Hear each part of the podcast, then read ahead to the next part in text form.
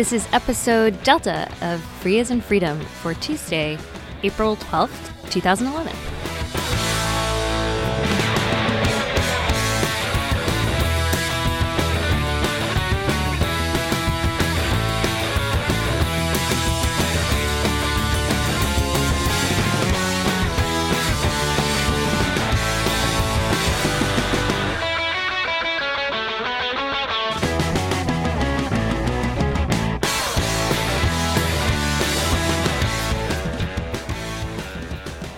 Karen and I are here at the Linux Collaboration Summit, which is why you hear some noise in the background of conference attendees having exuberant discussions. I wanted to say we're here live, but we're not live at all. Yeah, so we're just recording this to let you know what we have is actually Karen's talk uh, at the Linux Collaboration Summit. We'll have the slides up, and if you go to the, the website, if you want to pause now, go to the website. You can follow along with her slides from the, by downloading the ODS file, or what do they call? Open Office call them. ODS. ODS. Oh, I did that right. Okay, so people can follow along and listen to your talk.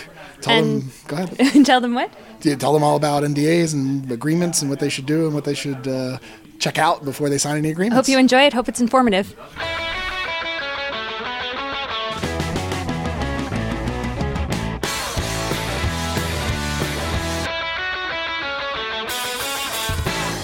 Up all the time, and um, and I actually haven't heard any kind of public discussion about it. So I just wanted to bring this topic up today and point out some of the things that you should look for if somebody comes to you and asks you to, to sign one of these agreements.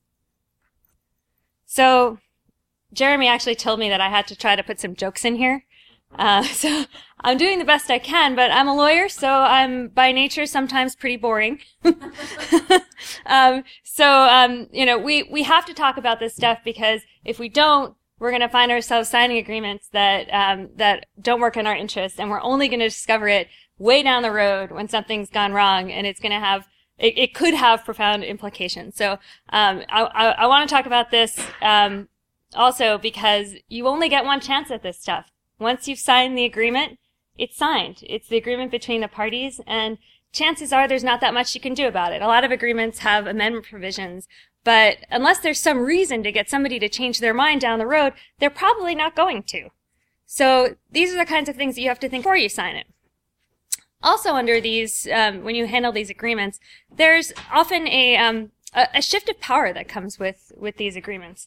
Um, you're in a different situation after you sign the agreement than before you sign the agreement, and you might not consider yourself to be, um, you know, there to be that transition. You're talking to somebody, you're negotiating with them, you expect to enter into a relationship with them, and signing signing on the dotted line is just one more step in the process of, of, of entering in this relationship.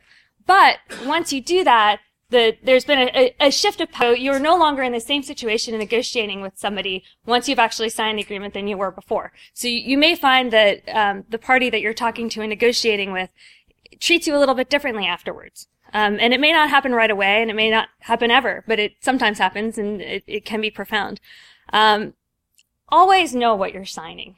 Um, just just think about it. Um, take a look. I think a lot of people sign these agreements just because they're given in a big stack of things that you need to sign. Um, if you're starting to take a job with a new employer, it may be tucked into other agreements that are much less controversial, signing up for the health insurance plan. Or um, if you're a contractor, understanding company policies and signing off on, um, you know, different kinds of codes of conduct and things like that, that of course you would agree to. Um, but just because it's another one of the pieces of paper tucked into a stack doesn't mean that it, it, it shouldn't be given special attention. So always pay attention to what it is that you're signing. I can't tell you how, actually can't tell you how many times that it's come up where we wind up visiting these agreements that clients don't even know that they've signed. Sometimes developers say, you know, well, you know, I, I, I, I, think I had this agreement with my employer, and, and I say, well, do you have your employment agreement? Do you have an NDA? Do, was there a non-compete? And the answer is sometimes, boy, I don't know. Let me take a look at the stack of papers that I have. And the answer has been invariably yes. And that developer often did not know what it was that they had agreed to. Sometimes that works out okay, but sometimes it doesn't. So I kind of lumped employment agreements and NDAs together um, for this talk. Um, and, and it's in part because there's a confidentiality component often for both of them. But, um, but there's, there's more than that. When, um, in both employment agreements and NDAs, often only one side has a lawyer. Um, so a lot of the times when people are coming to me with those employment agreements after the fact or the NDAs after the fact, they signed it and they were not not represented. Um, I think when you are negotiating with a company about um, working for them, you're not going to say, well, actually, I'm thinking about working for you and you're going to pay me X amount per hour, but I'm just going to go and spend, you know, more than that per hour to hire a lawyer. Um, it's just not very practical. So there's this opportunity where companies have you know, where it's, it, it, it can be a little exploitative because there's one represented party and one party that's not. Um, so, so think about this. The, the other thing that is really common is that I think people don't understand that almost, that all ag- agreements basically are negotiable. So when you're, you're given an agreement, if you don't like what it says, and often these agreements say really stupid things. They say things that don't make any sense at all. They may say things that their lawyer put in that the manager has no, or the person doing the hiring has no idea that those agreements say. Um, and, and, and it's fun to be the one to point those things out because I say, I don't think you mean what you put in this agreement. And that usually kind of opens up the whole field of discussion on every single point when, uh, you know, when, when they don't, when there's something that's not even in their interest in the agreement. um, but, um, but basically all of these agreements are negotiable. I have never, ever, ever been given an agreement for review that I've gone back to the company that drafted the agreement and, and that I've gone back with comments and had that company say, oh, you know, this is a take it or leave it document. Either you sign it, um, and you want to work for us or, you know, or that's it. And I think that, um, almost everybody who gave me those documents to review really didn't want me to make any comments. They, you know, they sort of give it to me and they say, you know, let me know if there are any problems here. I really hope there are no problems. And I say, well, actually, there are these you know, two or three things that could be written better or I think aren't really in your interest in the long term, they say, oh, I don't want to bring them up because I don't want to screw up my chances for, you know, I don't want to screw up this new job that I'm starting. But after a discussion, I say, well, you know, sometimes if you say, my lawyer had some comments, and why don't you talk to her about it? But I'm totally reasonable. So whatever she says, come to me afterwards, you know? Uh, and that way, you know, the, people can blame me. They like to blame lawyers. It's good. It, it works out nicely. Um, but, um, but yeah, so, um, but I've never had that circumstance where I've come with comments and, and there's been no movement. They don't always take everything that I suggest, but they'll they'll move the agreement. They'll move the, the language in some way that makes it reasonable, that makes it livable. And and I think that um, that that's a really important thing to understand. So if somebody gives you an agreement, it it, it I have never encountered it being all or nothing. Um, both of these um, both of these agreements are are the kind of thing where um, where you have to really expect the worst, and it's tough because when you start working with somebody, when you're establishing, embarking on a new relationship with them, you're really excited about it. You think it's going to be positive, or you wouldn't even be talking to them to begin with. You just wouldn't engage with somebody that you didn't want to work with, or um, you know, if you if you didn't want to take their money, if you didn't want to work on their project, it just you wouldn't. So so it's kind of a little counterintuitive because you have to think about all the horrible things that could happen in a year, or two years, or ten years, or or whatever. Um, I'm actually a, a, real optimist by nature. Um, just intrinsically I'm I'm I always expect the best of people and I s- expect the best of situations, but I am a trained pessimist now from being a lawyer. Uh, Richard Fontana has raised his eyebrows, but I think you have to be as a lawyer, and I think as a signer, you have to become a pessimist. You have to think, what is the worst thing that the person that I'm signing this agreement with could do? And am I protected if they do that? Am I actually you know, am I agreeing to something that would, would, would put me in a situation that I wouldn't want to be in? And if you spell out that situation to the person that you're negotiating with, you know, you usually say, I know you're not going to do this. Therefore, I know you're not going to do this, but if you wanted to, you could do this horrible thing. I know you're not going to do it. So why don't we just put in some language that protects against it? And usually they sort of say, oh, okay, you know, no, we would never do that, you know? Um, so it, it's useful. Um, and then the other thing um, that they have in common is that both can prevent you from contributing to free and open source software. So it's really important that we we um, we focus on these agreements. So, um, as I was saying before, with employment agreements, you, you know, and with NDAs, you only get one chance to get it right. But with employment agreements, it feels particularly that this is the case. You know, when people are trying to recruit you or they want you to work on their their project or for their company, they're um, they're much more likely to give you what you want. Um, it's so much easier to talk about any of these issues before you start working than it is to do it after. Um, and when you get the agreement, you have to really think about all of your sort of overall priorities. Your, you know, I know that you know, you're going to worry about how much money they're paying you. You're going to worry about what it is that the work is. You're going to worry about uh, if it's a full time job, about whether you're getting vacation and all that stuff. But um, but think about also, you know, all the other factors that are involved, and and and really, you know, put put equal focus on on each component of the agreement, including things like you know non competes and, and things like that. Um, one thing that I think people often forget to do is to um, is to get reviews of all kinds of like ancillary documents um, in advance of signing the employment agreement. And people sort of think, oh, okay, well, you know, the company knows what they're doing. If they've given me a package of materials to sign, once I sign it, I'm good. Like, I won't have to deal with any of these legal issues ever again. Um, you know, it's sorted, no problem. But um, if you don't sort of bring to the attention any kinds of agreements that you know or documents that you know are likely to come up, you are going to have to deal with them later. Only there will be no agreement, and you'll sort of be under the gun.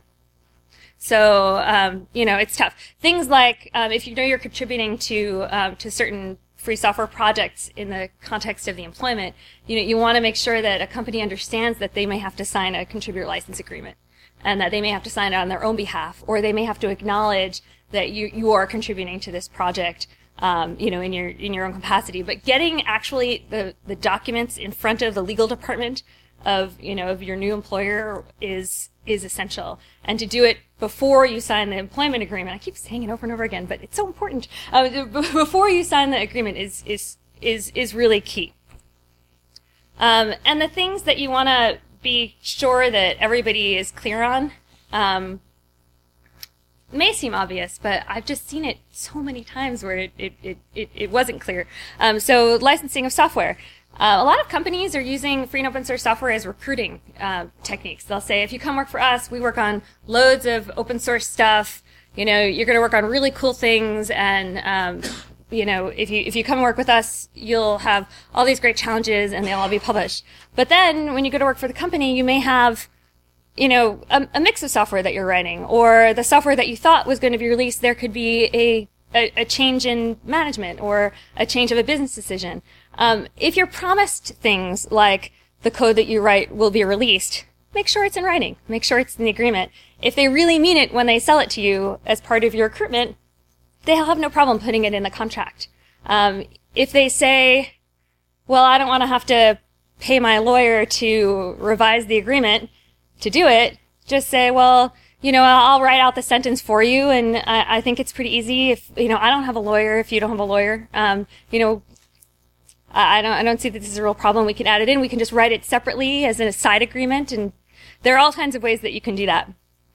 Um, who owns the copyrights is important. Um, you know, if you work for a company um, and there's no prior agreement about who owns the software that you're writing or who you know who will own the copyrights chances are it will be the company. But a lot of companies allow their um, their employees to keep copyright in the code. There are certain software projects that require that submissions be by individuals and not by companies. And um, you know there are and, and, and, even in consulting situations um, you know it may be unclear who who who will hold the copyrights. It's so much better to get this out of the way as a discussion before the uh, employment agreement or consulting um, relationship is underway. Um, so definitely get that um, sorted at the beginning. Um, what is in the scope of employment? And this one comes up a lot um, because a lot of times free software developers are hired to work on the software that they've already been working on. So sort of like, you know, you, you want, these companies want to hire you because you've been working on this code for a while and it is, it's your thing. And, um, and they, they want to benefit from that and have you develop uh, features for them. But then they, um, it can be quite murky what, you know, what is a continuation of your previous work and what is work for the, the company that, that, that they own all the rights to. Um, and this can become, really, really difficult when you start talking about things like patents and, and, and, and even as it applies to work that you have done before. So, um, things like that, um, what constitutes working, you know, work done, you know, in the context of the job? Is it, you know, um, I, I often see in agreements, uh, provisions that say, you know, work done outside you know, regular business hours or work done outside of company equipment is clearly not um, not work done in the scope of your employment and is outside of, of, of that is not if it's a consulting agreement, not work for hire. Um, it's it's really good to get that underway, especially if there are projects that you know you're already working on. Um, exclusivity arrangements. I actually have had people come to me not realizing that they had provisions in their agreement that told them that they couldn't work for anybody else at the same time. Um, and were surprised when the companies that they had signed these agreements for got upset when they were doing other consulting work for other companies. Um, take a look at that. Um, and also, uh, status of pre-existing code. Some employment agreements actually ask you to um, assign or um, or irrevocably license your code to them that you wrote before your employment, um, or any patents and inventions that you've you've had beforehand. So you want to really make sure that um, that you know what that is and also whether that terminates ever. So if you've done something before your employment, after your employment, you may not have the rights that you had before you worked for them.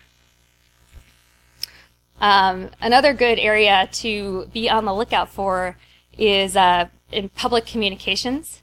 So I think a lot of people take jobs thinking, well, you know, I have a blog, I have a personal blog, or I, I I contribute to certain websites, and um, and of course I would be able to do that um, regardless of what employer I work for. It's my free time, or um, or you know I may do it at work, but um, you know, but it's not related to my workplace.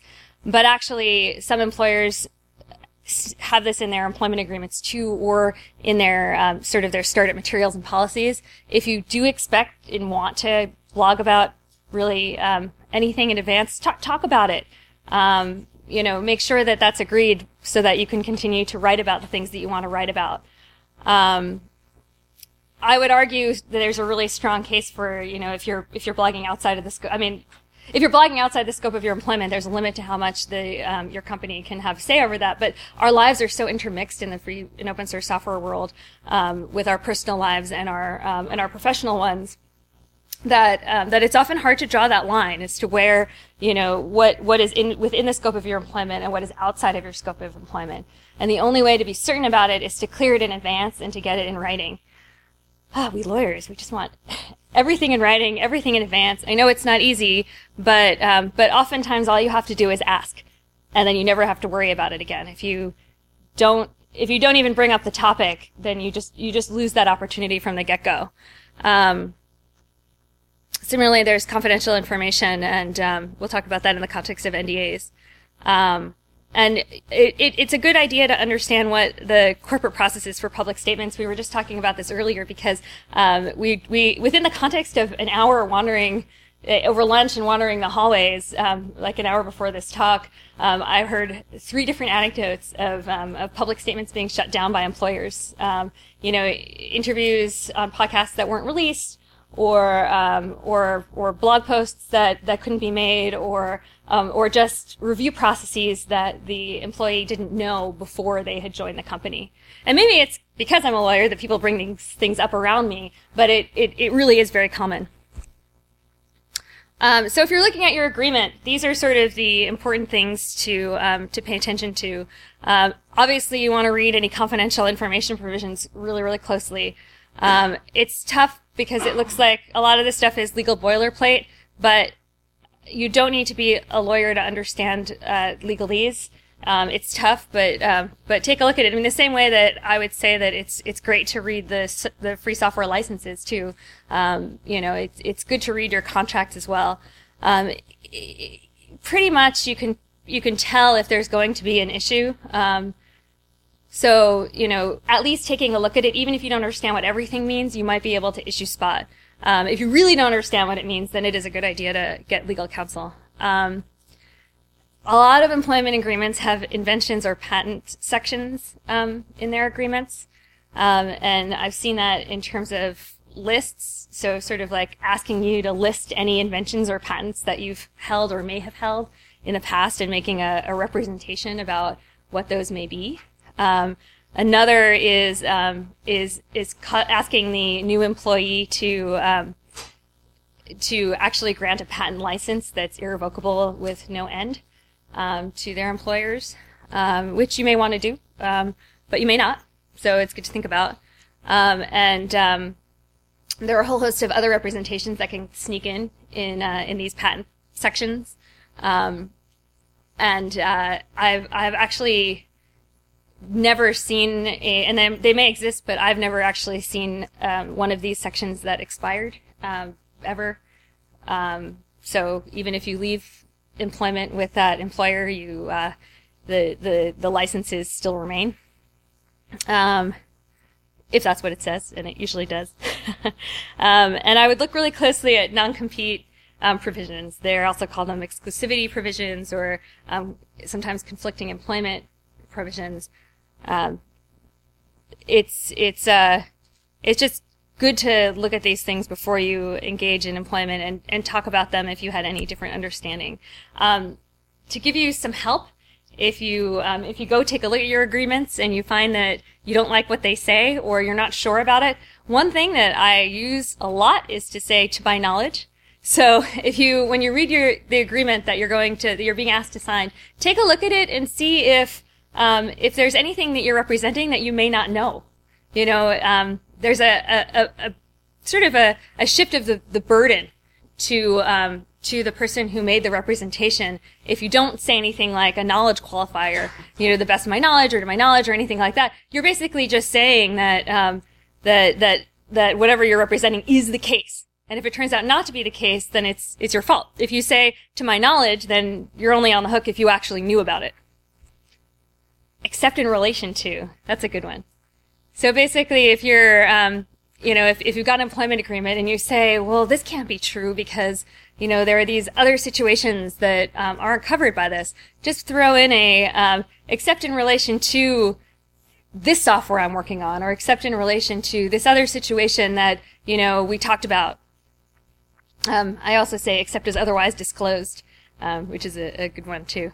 Um, with prior notice is great because if there's anything that um, that you feel uneasy about, but you're sort of like, well, I kind of understand why the company wants to do that, but I I, I feel like I would want to know what the circumstances are, and I feel like it would be unusual, and I want to have some recourse. If you throw in with prior notice, then they have to tell you before they do it. So it means that even though they can still do it, you have the opportunity to escalate it in company management and say, well, actually, this isn't, this wasn't my understanding, or I actually don't think this is a good idea. And the only way that you'll even know that they're going to do it is if they agree that they'll have pri- they'll they'll give you prior notice before doing it. Those are all kind of like just little standard legal phrases that are fun to stick in there. Um, so moving over to NDAs. Um, NDAs are non-disclosure agreements. They're confidentiality agreements, and then it cracks me up that people call them the Silicon Valley handshake because they're they're so popular that um, and people just use them every time they think about doing business that it's as common as a handshake. Um, Jeremy made me put this slide in.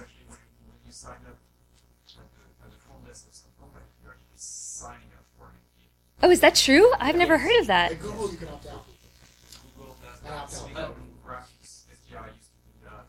Some of the companies you can't opt out.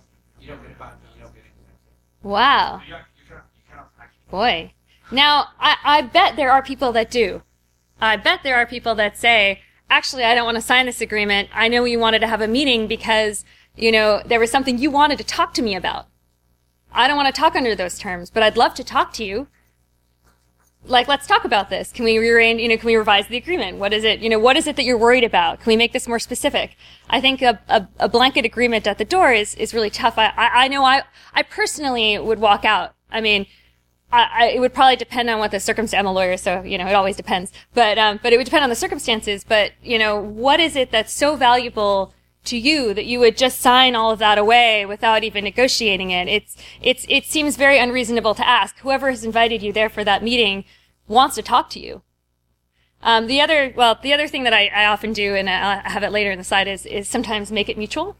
So I'll I'll say, well, okay, if you want me to sign this, then I really want you to sign the same thing. So let's, let's put it in reverse and have you sign because you may get, if you want me to just sign an agreement for coming to talk to you, then you should also sign that for talking to me. And it kind of like, if, if they're not willing to sign that, then you say, well, look, you know, if you're not willing to protect my confidential information, why shouldn't I? Why should I be willing to protect yours? Um, and there are friendly ways of doing this. This isn't as adversarial as it sounds. It can be really friendly. A lot of people are frustrated by the legal, um, by a lot of the legal procedures that their um, their legal departments put in place. So you can always, um, when all else fails, bond over hating lawyers. it's the way to go. Um, so I would I would give you examples and case studies, but I've agreed not to. Um, but Jeremy could give you a case study. Yeah, you could tell about.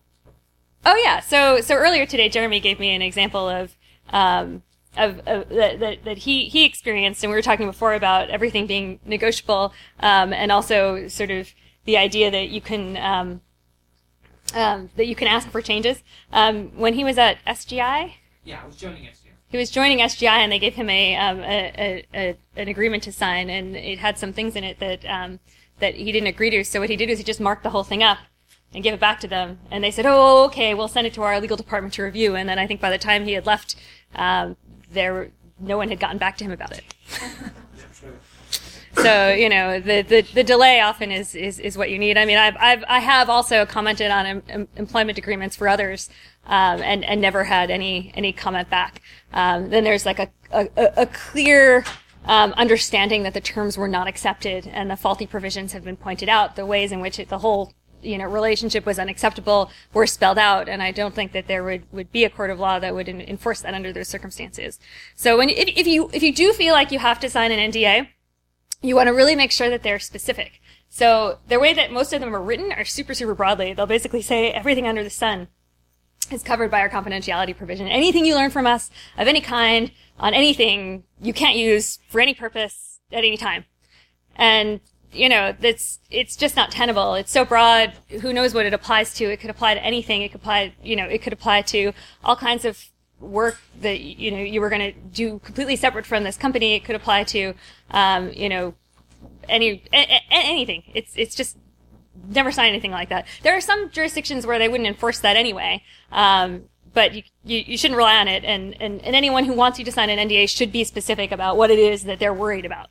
Um, and they should be able to talk about at least, you know, a project in some way, you know, just sort of a project relating to this area um, for a definite period. Um, so most of the NDAs that I have seen have not had a an expiration date.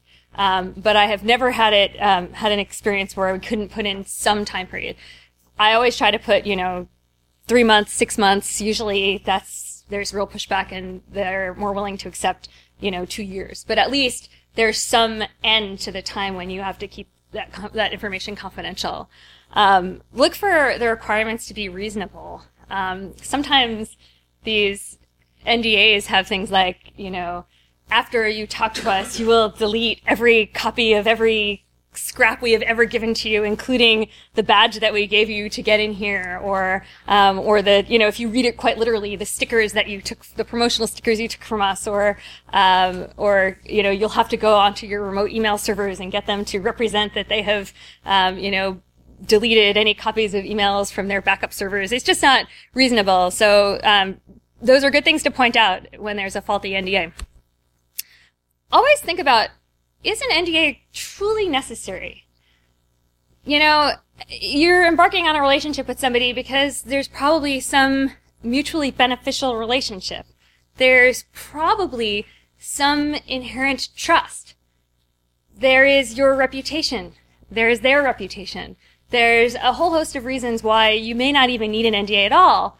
People are so used to serving up these NDAs just as a matter of course that they, often just don't even think about it. They don't think, well, is this necessary or not? They say, oh, I'm talking to somebody outside of my company for whatever reason. It doesn't matter what it is. So I have to get an NDA signed. But that's just not true. And sometimes if you point that out and you have a discussion of, well, you know, what are you afraid I'm going to do? Are you afraid I'm going to, you know, talk to the press about your new idea? Or are you afraid that I'm going to make my own implementation of what it is that you're doing? And having that conversation really helps decide whether you even need to sign this NDA or not.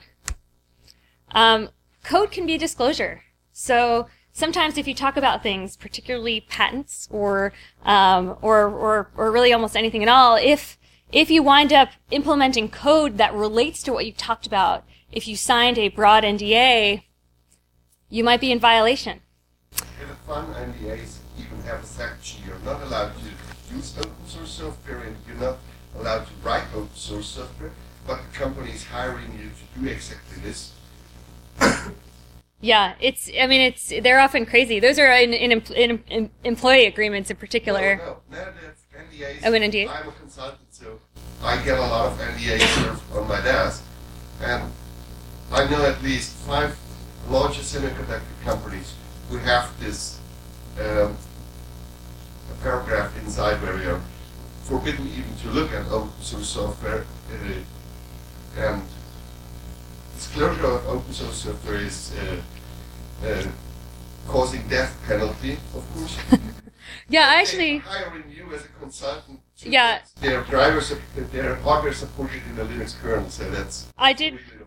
I did look at a um, at a um, at an agreement that an intern was asked to sign at a company that shall remain nameless, and um, and it, it basically made that intern represent that they you know that they would not um, that they would not release any of their um, any of the code that they developed um, to the public in any way, and they had been hired to work on a summer of code project. So um, Bradley wanted me to point out earlier that um, that NDAs can be GPL incompatible, um, but I think it's pretty evident that if you're asked not to disclose information, it can be it can prevent you from releasing any code under any free software license. Um, but um, but the GPL can you know explicitly prevent you from um, from from from obeying both. You can't you there are circumstances where you can't obey both the uh, the GPL and an an NDA. Well, it depends how the employment agreement is written. Like, I, a lot of employment agreements don't ask you to say what you've written before, and don't put any provisions in it for continuing to be able to work on code that you've written before. And so it's it's completely absurd. But once you've you know once you've released it, somebody else can may have the right to work on your own code, and you wouldn't. But they always have provisions for what other agreements can you sign, you might have trouble with, and that's what you Yeah, no, there's sometimes do have have like conflicting agreements and things like that. Um, but sometimes they sometimes they actually don't. Sometimes they just have like a boilerplate language that they ask you to sign up to. Um, but I mean, I always say that you I mean you should always be completely upfront and, and get all this stuff in writing. Um, there are some standard NDA exceptions, which a lot of lawyers deliberately leave out of their drafts, but they always will take. So uh, even though if you get an NDA and it has no exceptions to it, if you were to come back to to almost any lawyer with these exceptions, they're usually pretty ready to take them, um, and and they actually make the um, they actually make the NDA a lot more a little bit more palatable. Uh, one is that and they they're really just sensible.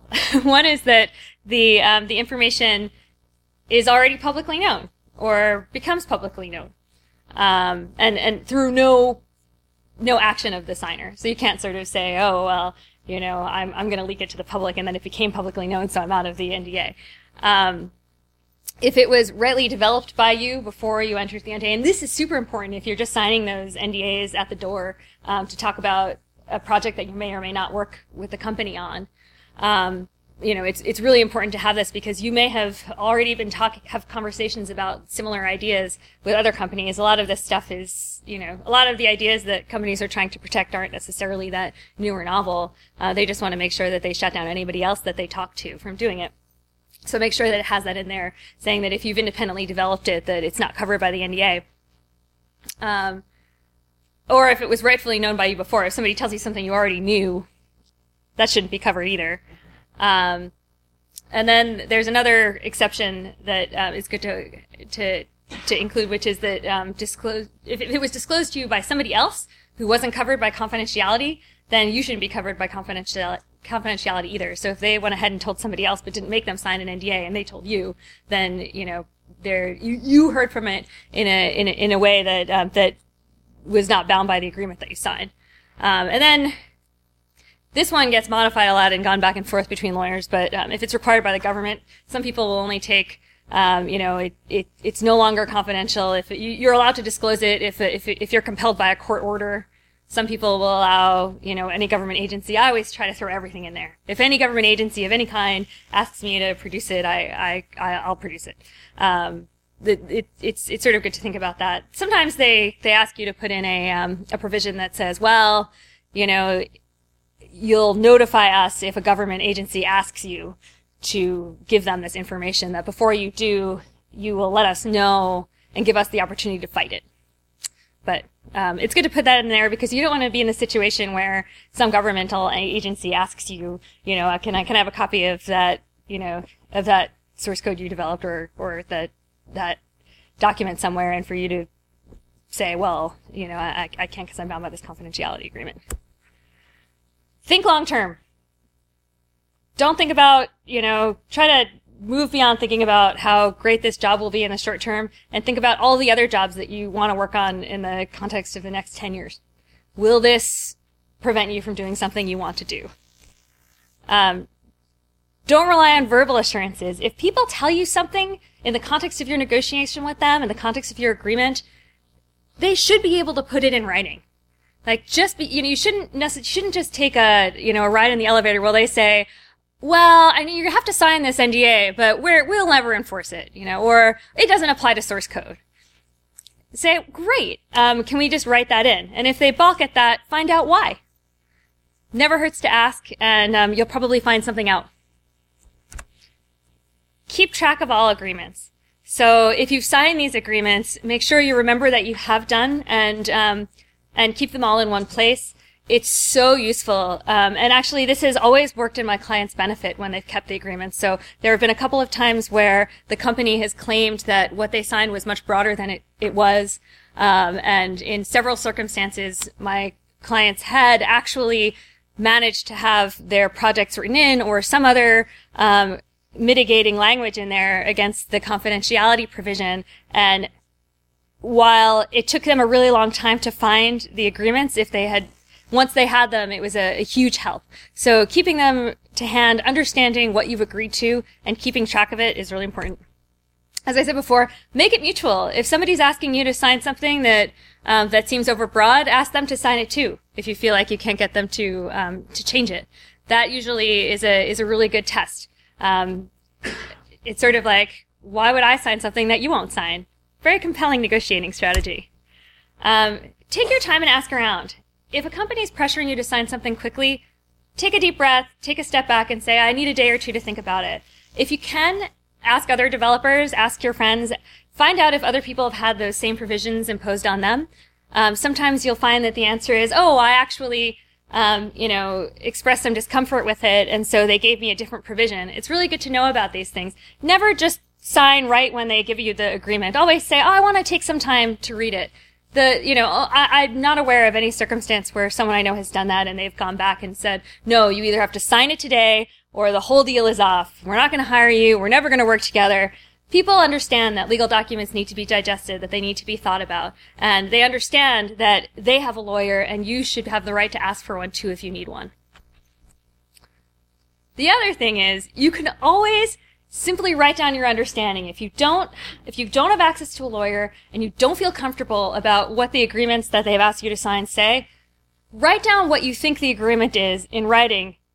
Even put on it, say, you know, uh, the agreement is a lot to digest. I don't have a lawyer. I think this is our agreement. Can you confirm? And um, and chances are, if it's not the agreement, they won't they won't sign it. They won't agree to it. They won't confirm it, and that'll bring a lot of things to light. Make sure it's in writing. Make sure it's really clear and just just write down what you understand. And when in doubt, get a lawyer. Um, we're Software Freedom Law Center, so we're generally available um, for the nonprofit side of free and open source software. But that means that even if you're working in a for-profit capacity, even if you're working in a commercial way, and um, you know you are often participating in a free and open source software project, so SFLC can sometimes get involved on behalf of the free software project. So I've had circumstances where I've helped developers negotiate their employment contracts, even though I wasn't representing them, I was representing the um, the project that they were contributing to. So there are ways to get lawyers involved if you need to. Um, it may be worth actually hiring your own lawyer if you find that the um, you know that the documents are, are very detailed. Question. I would probably send. It's so you can there there's a whole area of law on electronic signatures and what makes a, a, a, document binding. And it's a little bit different from jurisdiction to jurisdiction. Most jurisdictions um, count electronic writings as writings um, and as and, and, as and as binding agreements. Um, i would err towards um, imp- imposing as many formalities as you can. So i would err towards an email where it's all set out than a chat log. If a chat log is the best way to get confirmation of whatever it is that, you know, if, if, if basically your main mode of communication with the person you're negotiating with is by IRC, I would then cut and paste the chat, send it an email and say, this is what we agreed to today. So generally speaking, email is supposed to work. Yeah, I mean, it's not as good as a, you know, as a formal contract. You know, it's all these like, but it, it, it, it is an understanding between parties. Emails can be produced as evidence in, you know, in court. Um, so uh, that's what I would, oh, two minutes. I thought you were asking a question, Bradley. He knows everything there is to know about NDAs. He just won't sign them.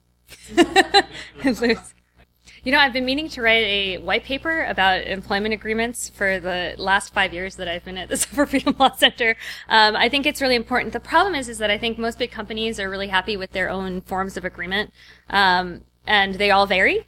So I actually started doing this in preparation for this talk. I started going through the the directory of um, of agreements that I've looked at and sort of evaluated. I, I want what I really wanted to do is to come to you with like some standard language that is kind of foolproof and you can add to any um, to any contract. But unfortunately, because they're all slightly different and all of the provisions work together, um, it's not as easy to do. On the other hand, there are a few things that you want to make sure that every agreement has. So I don't think it's a it's an insurmountable task, and I, I'd like to do it. It's it's just not as easy as it may look on first blush.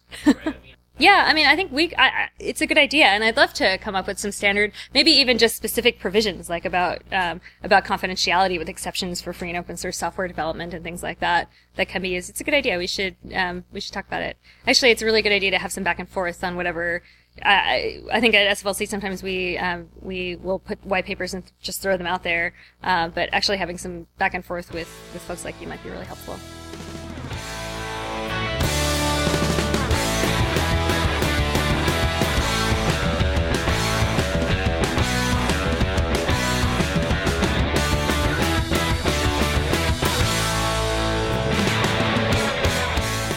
Free as in Freedom is produced by Dan Lynch of halfbakemedia.com. Thanks to Mike Tarantino for our theme music. Free as in Freedom is licensed under the Creative Commons Attribution Share Alike 3.0 Unported license. Please provide any feedback to oggcast at faif.us.